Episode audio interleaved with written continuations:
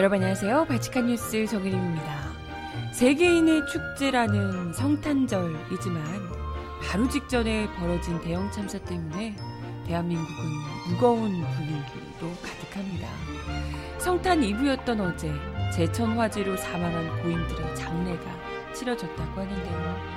어이없는 사고로 가족을 잃은 유족들은 안전한 대한민국을 만들어달라고 당부하고 있습니다. 시간이 지날수록 밝혀지는 참사의 진실에는 이간 우리가 이쯤이야 하며 생각하고 흘려보냈던 사소한 불법들이 겹겹이 쌓여 있었는데요. 이제는 작은 불법에 눈 감는 한국병 끝내야 할 때가 됐다는 지적입니다. 음악 듣고 와서 오늘 이야기 함께 나눠볼게요. 첫 곡 오연준 군이 부르는 더 크리스마스 송 듣고 오겠습니다. 신청곡 있으신 분 주세요. Música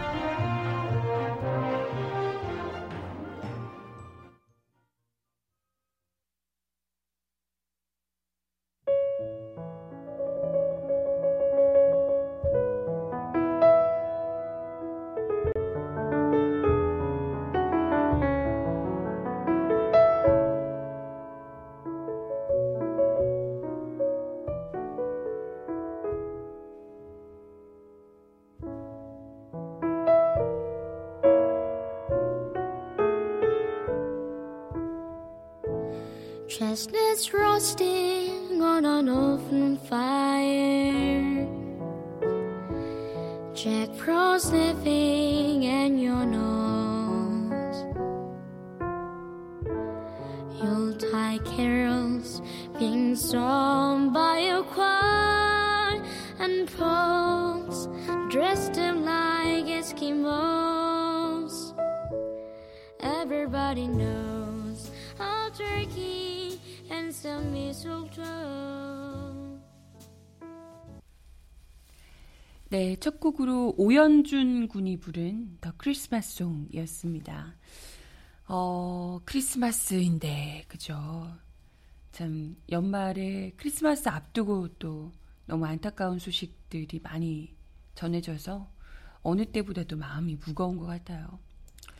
참, 어제 바로 그 제천 화재에서 29분이 돌아가셨는데 그 중에 19분의 장례가 치러졌었다고 합니다.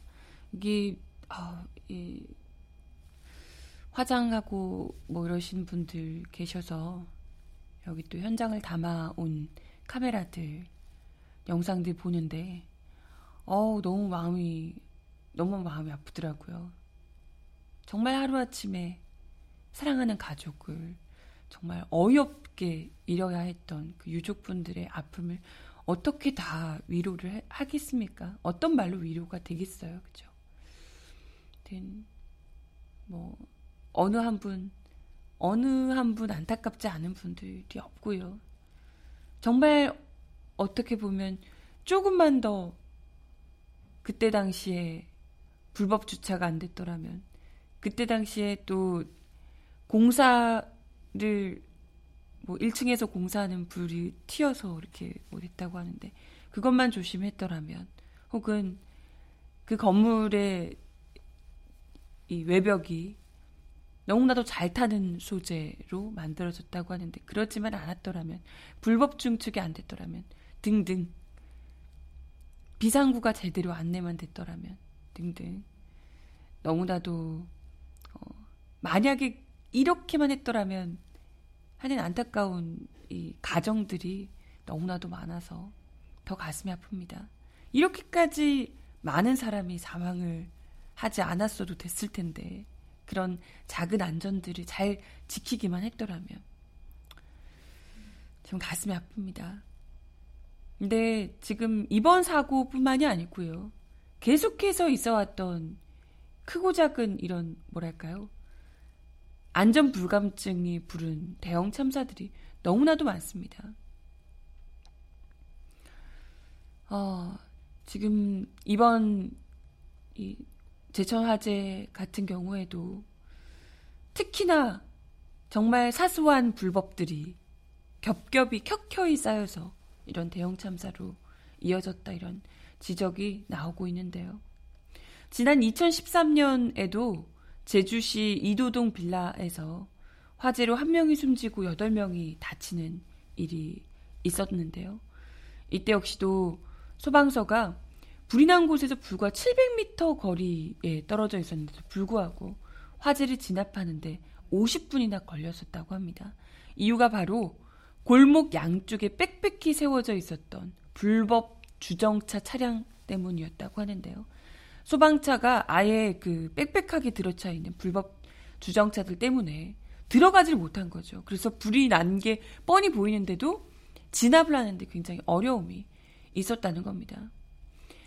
이번 역시도 불법 주정차들이 큰 문제였다고 하죠.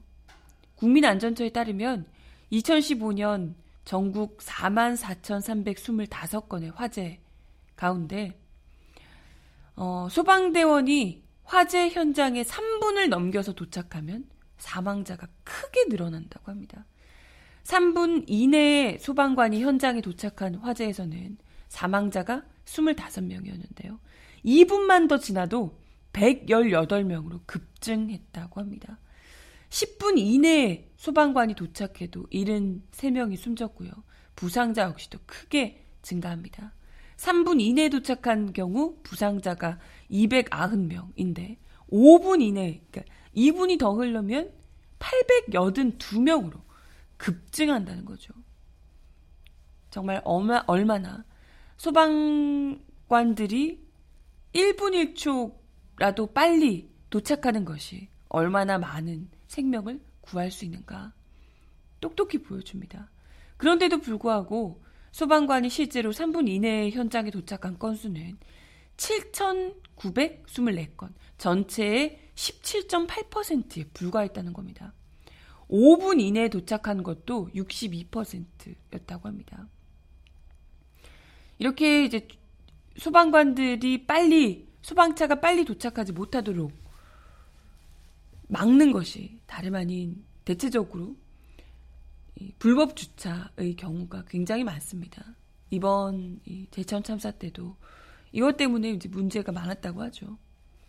소방시설 주변 5m 이내에 주차를 했거나 화재 현장에 불법 주차했을 경우 승용차 기준으로 4만 원의 과태료를 부과할 수 있다고 합니다. 올 9월까지 화재 현장 불법 주차로 과태료가 부과된 차량이 2,377대에 이른다고 합니다. 근데 과태료가 문제가 아니라 과태료 아예 뭐 나겠어 하면서 이제 되는 것도 많이 되는데 뭐 외국에서는 소방 활동에 지, 이게 뭐 지장을 초래해서 이 차량이 뭐 다 부서지거나 그냥 밀어붙이거나 해버려도 아무런 말뭐 이런 게 없다고 하는데요. 근데 우리나라 같은 경우에는 강제로 뭐 차량들을 이동하거나 이렇게 했을 때 파손하거나 이런 문제가 됐을 때 손해배상 책임 문제 이런 것들이 굉장히 좀 문제가 크다는 거죠. 그렇기 때문에 네 손해배상 문제를 걱정해서 소방 활동에 지장이 된다더라도 이런 차량들을 강제로 옮기거나 이러기가 좀 어렵다고 합니다. 그래서 소방당국 관계자에 따르면 불법 주차 차량 때문에 소방차의 현장 출동이 늦어지는 게 너무나도 많고 자칫 과태료라도 실제로 부과하려고 하면 주민들이 집단 반발을 하는 경우도 있다고 합니다. 사람이 진짜 생명이 달려있는 문제에서 불법 주차 차량 때문에 소방차가 못 들어가서 1분 1초라도 지금 시급한 상황에서 구조가 늦어진다는 게 얼마나 정말 뭐랄까요 후진국스러운 그런 참사인지 묻지 않을 수가 없습니다. 이전에 그 대구 서문시장 화재 발생했을 때도요. 무려 점포가 679곳이 타들어갔는데 그때도 소방차 진입이 늦어져서 피해를 키웠다는 지적이 나오고 있었죠.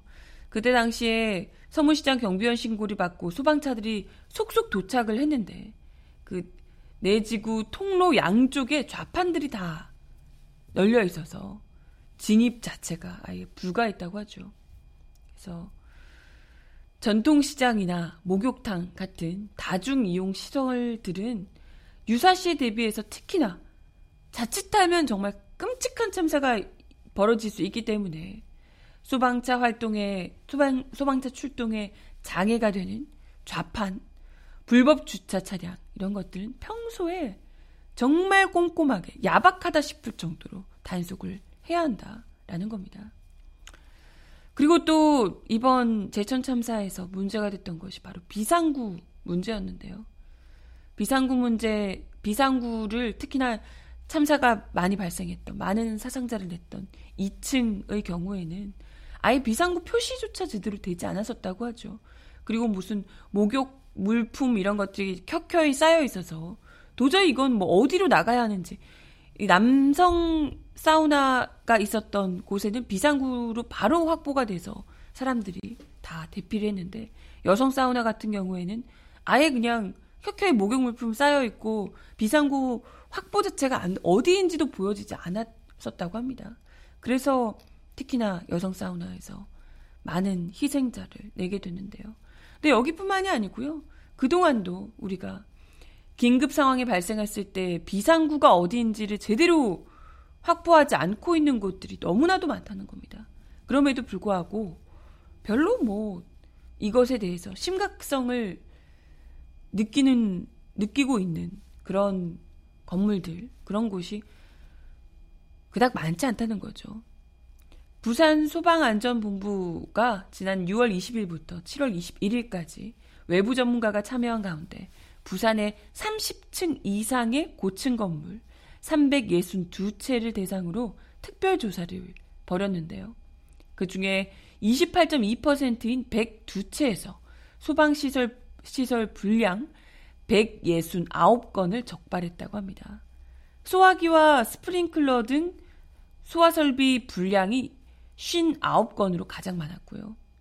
이게 이제 불이 나면 이제 끝장입니다. 이렇게 되면. 소화기 스프링클러가 가장 기본적으로 불 났을 때 초동 대처를 즉각적으로 할 수 있는 그런 이 시설인데 이거 자체가 불리한 경우가 너무나도 많다는 거죠. 그리고 빠른 대피를 도와줄 수 있는 경보기가 작동하지 않는 등 경보 설비 불량이 58건, 비상시 대피로를 안내하는 유도 등이 켜지지 않는 등 피난 설비 불량이 41건을 차지했다고 합니다. 비상구 자체를 아예 폐쇄해버린 다중이용 업소도 두 곳 적발됐다는 거죠. 근데 이게 지금 30층 이상의 고층 건물만 본 경우가 이 정도고요. 이게 낮은 건물들인데 10층 이하의 건물들도 지금 이번에도 봤지만 굉장히 위험한 경우가 많습니다. 이거는 뭐 불이 나면 사실 대피하지 못하면 고층 건물의 경우 더 위험하겠지만 10층 이하의 건물, 뭐 5층 이하 건물 이런 건물들도 결코 안전하다고 볼 수가 없는 거죠. 그렇기 때문에 더더욱이 이런 건물들이 오히려 더 안전 문제에 더 심각하게 어, 위반 불법을 저지르고 있을 경우도 상당히 많고요. 수방청에 따르면 피난 계단이나 복도, 출입구 등에 물건 등을 쌓아뒀다가 적발된 곳이 2015년 226곳이나 됐다고 합니다. 58곳도 비상구를 아예 폐쇄했다고 하고요. 예선 소방관들은 비상구 폭을 얼마나 확보하는지에 대한 규정도 없는 상태라서 물건이 쌓여 있다 하더라도 사람이 지나갈 수만 있다면 문제 삼기 어렵다라고 어려움을 토로하고 있습니다. 이번 이 제천 화재 같은 경우에도 특히나 목욕탕 안에 비상구를 안내하는 표지판조차도 제대로 갖추지 않고 있었다고 하죠. 또 비상구 양쪽에 목욕 바구니를 수북히 쌓아놨는데 그래도 소방 점검에서 제외되거나 적발이 된다 하더라도 심각한 뭐 문제 삼는 게 아니라 그냥 아 이렇게 안 됩니다 하고 꾸중 정도 듣는 수준에 그쳤다는 거죠. 결국은 이런 작은 법규 위반들을 가볍게 여기는 분위기 이런 것 자체가 겹겹이 쌓여서 결국은 대형 참사의 씨앗이 되었다. 이런 지적이 나오고 있습니다. 어, 지병근 조선대 정책과 교수는 세월호 참사가 있었음에도 불구하고 아직도 우리 사회는 안전보다도 당장의 편이나 경제적 이윤을 추구하는 분위기가 만연해 있다. 안전시설 확충 등을 위해서는 정부가 지속적 관심을 가지고 국민들도 어느 정도 부담을 져야 하는데 다들 무임승차를 하려고만 한다라고 지적하고 있습니다. 아, 제발 좀 이제는 이런 작은 불법들을 눈 감아주는 안전 불감증을 끝내야 될 때가 아닌가. 이 악순환의 고리를 끝내야 될 때가 아닌가. 그간에 너무 많은 참사들을 겪고 너무 안타까운 이 이웃들을 우리의 가족들을 앗아갔음에도 불구하고 아직도 정신 차리지 못하고 수방 안전 이런 것도 거의 뭐 눈 가리고 아웅식이고 벌금도 별로 없고 뭐 이러다 보니까요. 분위기 자체를 이제는 사회적으로도 불법 정차 했는데 불이 나서 소방차가 뭐 그냥 뭐 다뭐 깔아뭉개고 차량을 해버려도 전혀 뭐 문제를 삼을 수 없는 이런 분위기가 진짜 돼야 되는 것 아닌가 싶고요. 건물을 특히 지을 때부터 그 어떤 것보다도 안전의 최우선, 불법 중축 이런 것들 절대 하지 못하도록 꼼꼼히 따져 묻고 벌금을 어마어마하게 물리고 불, 이게 안전하지 못하다라는 평가가 나오면 아예 영업 자체를 할 수 없도록 건물에 들어갈 수를 들려갈 수조차 없도록 하게 만드는 그런 엄격한 법이 필요하지 않을까 생각이 듭니다. 아유 참. 네, 이런 더 이상 안타까운 일들이 이제는 좀 없어져야 되지 않을까. 이놈의 한국병, 안전불감증, 한국병. 이제는 좀 고리를, 악순환을 끊어야 할 때다 지적이 나오고 있습니다. 음악 하나 더 들어요. 김나영과 하동균의 노래 신청하셨습니다. 널 미워하지 않길 듣고 올게요. 그게 또 그래 이별이란 게 생각과는 늘 다르게 우리 좋았던 기억만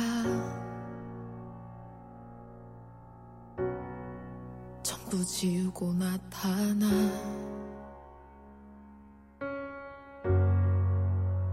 땐 또 그래. 마음이란 게 생각처럼 되질 않고 우리 아프던 기억만 또 전부 가지고 나타나. 마음에도 없었던 욕을 한참 퍼붓게 해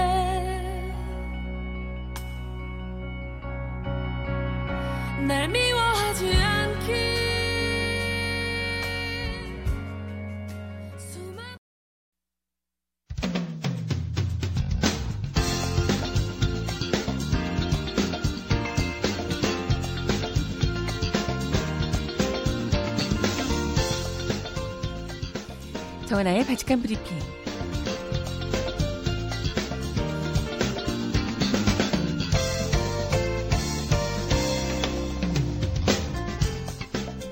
첫 번째 소식입니다. 검찰이 이명박 전 대통령의 다스 실소유주 의혹을 파헤치기 위해 별도의 수사팀을 꾸리고 본격 수사에 나섰다는 소식입니다. 대검찰청 반부패부는 22일 다스 횡령 의혹 등 고발 사건 수사팀을 편성하고 서울 동부지검에 사무실을 꾸리기로 했다고 밝혔습니다.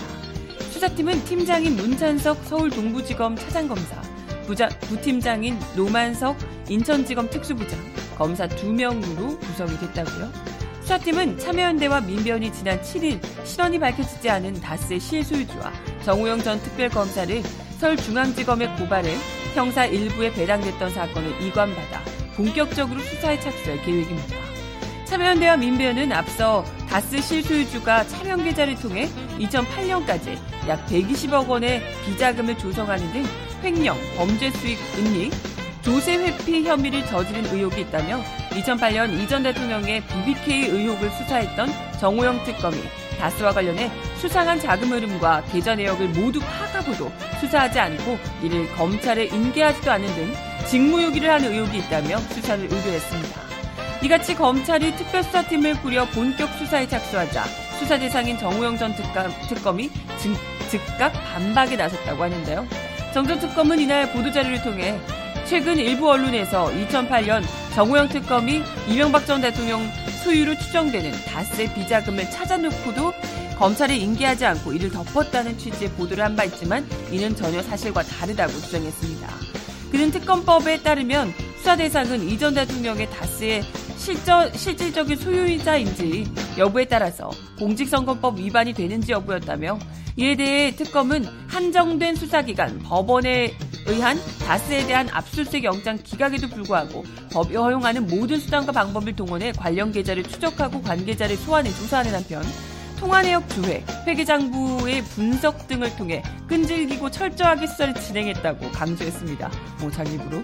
그는 이어서 수사 결과 이전 대통령이 다스의 실질적 소유자라는 증거는 찾을 수 없었고 다만 수사 과정에서 다스 직원이 횡령을 한 사실이 드러나 추가로 횡령금이 다스의 비자금이 아닌지에 대한 의혹을 갖고 철저한 수사를 계속했지만 수사 결과 횡령은 다스 경영진이 개입된 비자금이 아닌 직원 개인의 횡령이라는 사실을 확인했다라고 주장했습니다.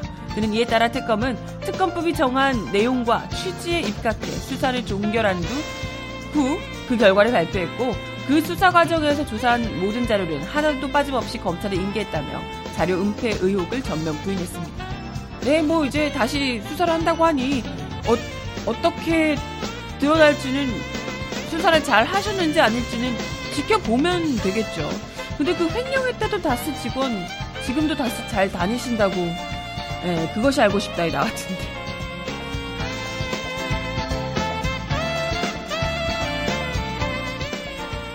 다음 소식입니다. 검찰이 최근 대통령 기록관 압수수색을 통해 세월호 사고 당일 문건을 제출받아 분석 중인 것으로 어제 확인이 됐습니다.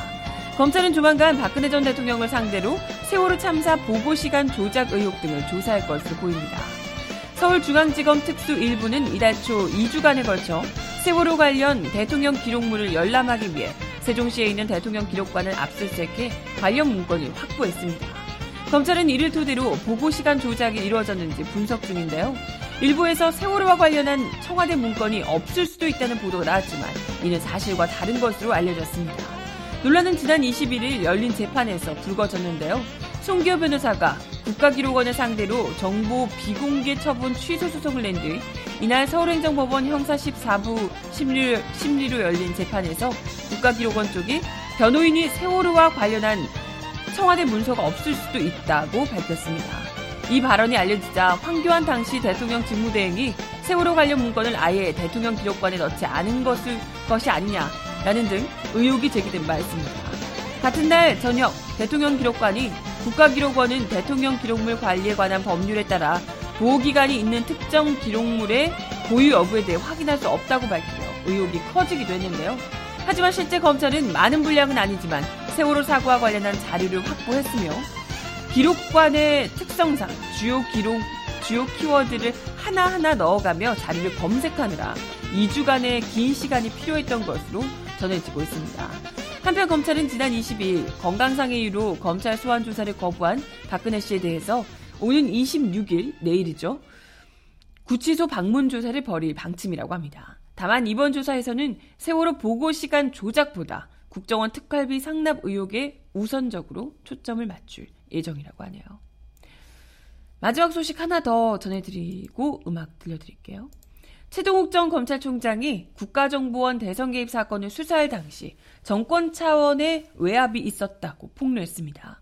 국정원 대선 개입 사건의 수사를 가로막은 것으로 지목된 자는 당시 법무부 장관이었던 황교안 전 국무총리.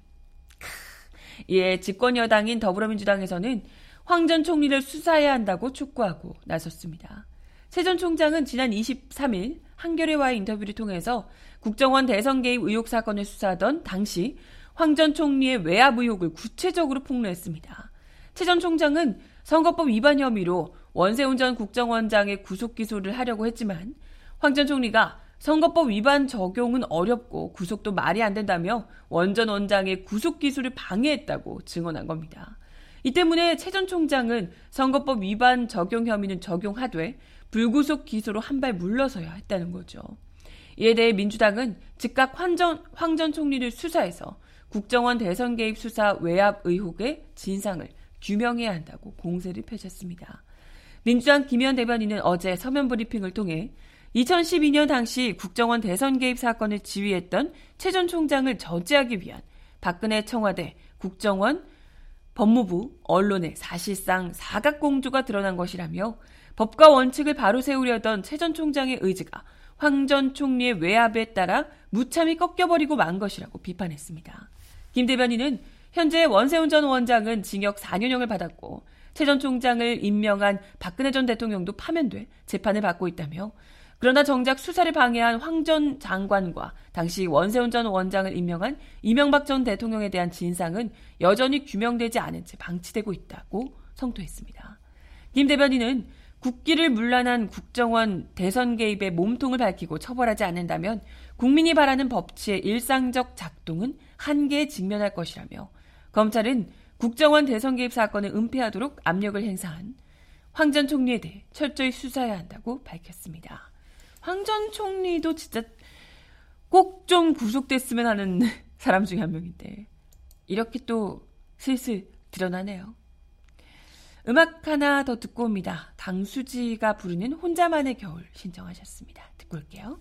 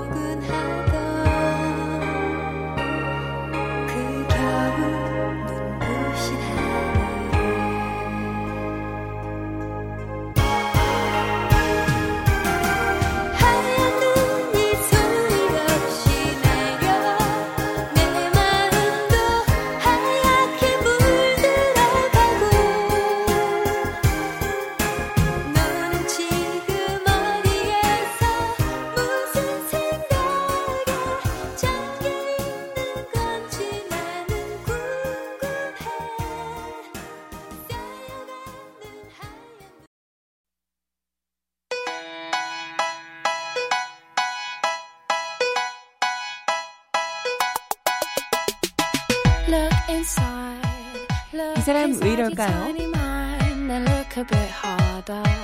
Cause we're so uninspired, so sick and tired of all the hatred you harbor.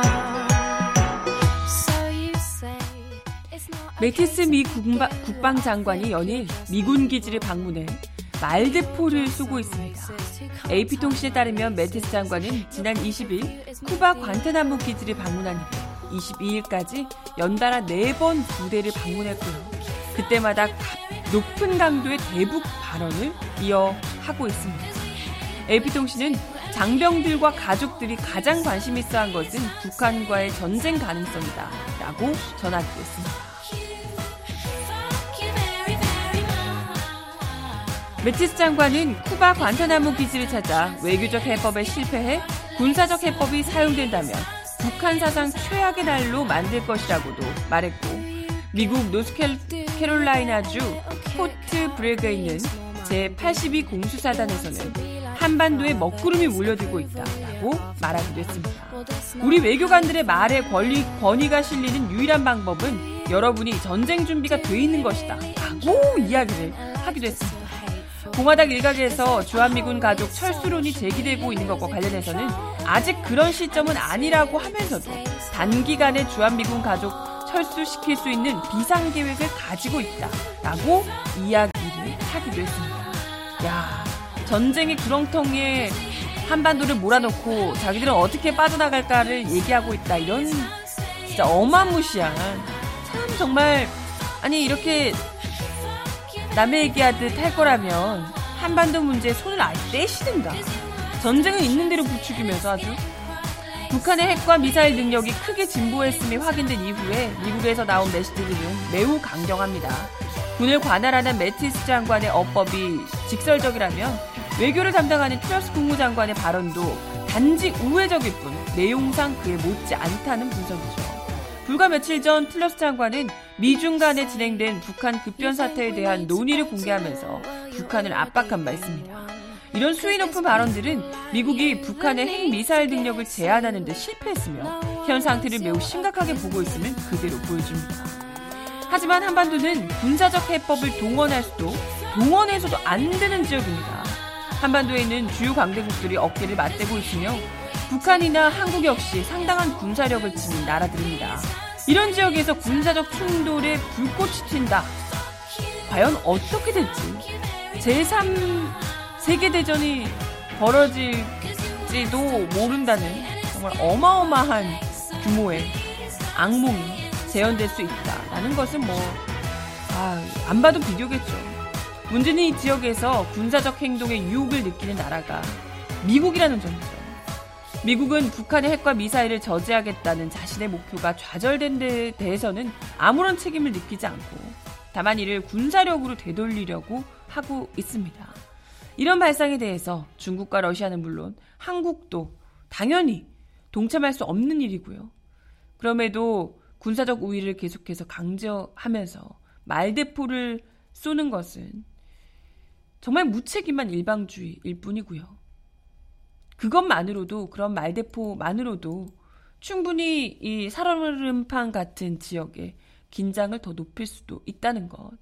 그것도 말은 늘 혈맹혈맹하는 그 대한민국에서 평창 동계올림픽이 불과 100일도 남지 않은 시점에서 미국 국방장관이 나서서 이런 위협을 내놓는다는 거. 정말 현명하지 못한 태도다라고 비판할 수밖에 없겠습니다. 제발 좀 빠져줄래? 제발 좀 냅둬줄래? 그러면 한반도의 평화가 이어질 수도 있을 것 같은데. 네, 음악 하나 더 듣고 옵니다. 성시경과 스위스로가 부르는 It Snow 듣습니다.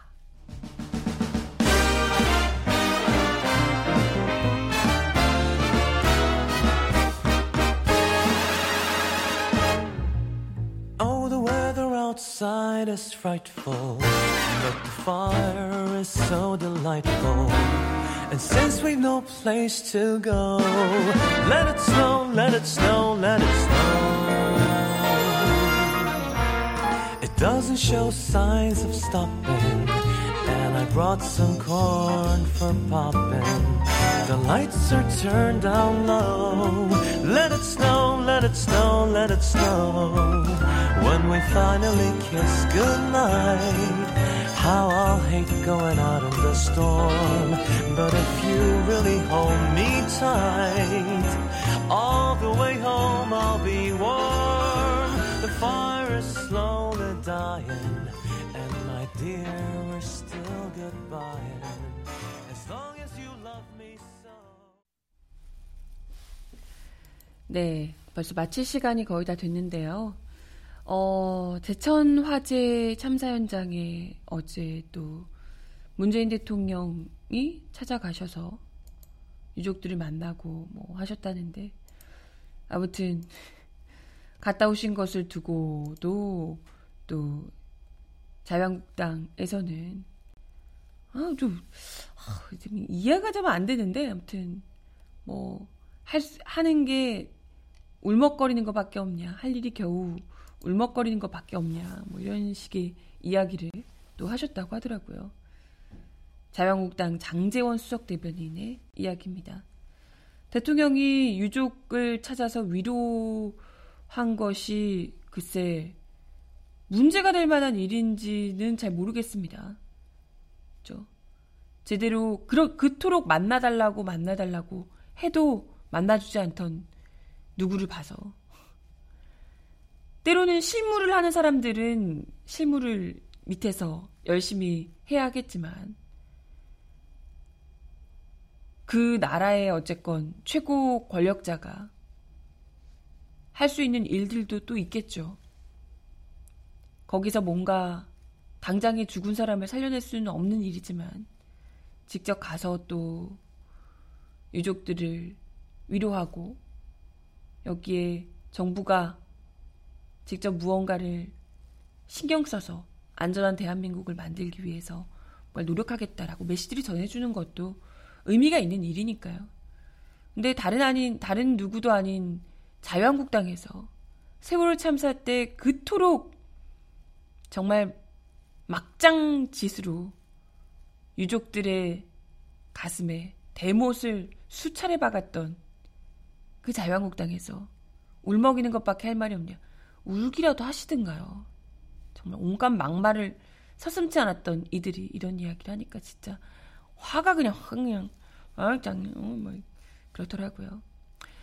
하지만 어쨌건 중요한 건 아까 오프닝에서도 제가 첫 번째 소식 전해드리면서도 이야기 드렸지만 다시는 이런 참사가 발생하지 않도록 이런 조문을 가지 않아도 되는 이런 안타까운 소식을 전하지 않아도 되는 대한민국을 만드는 건, 겁니다. 어찌됐건 대통령뿐만이 아니라 우리 사회가 일단은 대통령도 대통령이고 이런 법을 만드는 것도 국회의원들의 몫이겠죠. 더 엄격한 법을 만드는 것.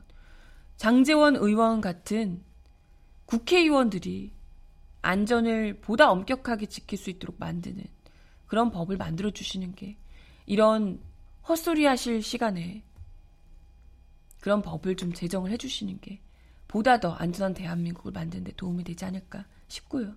우리 사회 역시도 이런 불법들에 더 민감하게 반응하는 소방차 지나가면 잽싸게 안 그래도 내년부터는 소방차 지나갈 때 이게 비켜주지 않으면 벌금 뭐 몇백만 원씩 물고 이렇게 된다고 하는데요. 더 엄격하게 해야 돼요. 더 엄격하게 하고 칼같이 야박하다 싶을 정도로 벌금을 물리고 엄벌에 처하는 거 필요하지 않을까 싶습니다. 그게 이제 안전한 대한민국을 만드는 가장 제대로 된 길이 아닐까 싶네요. 크리스마스 때또 안전한 안, 안타까운 소식들을 전해드리게 돼서 안타깝지만 이야기를 좀 드려봤고요. 네, 마지막 곡으로 엘튼 존이 부르는 Can You Feel the Love Tonight 라이온 킹 OST 들려드리면서 인사드릴게요.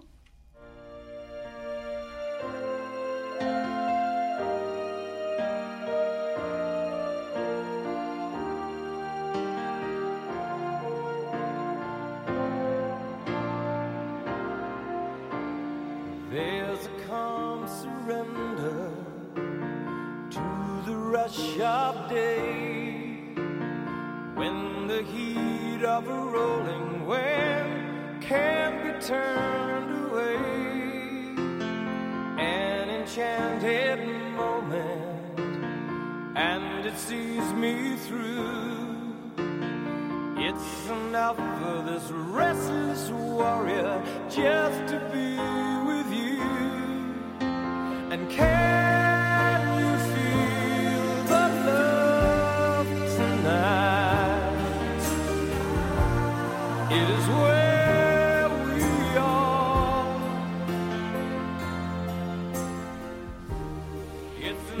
오늘도 발칙한 뉴스 함께 해주셔서 감사합니다. 크리스마스 잘들 보내시고요.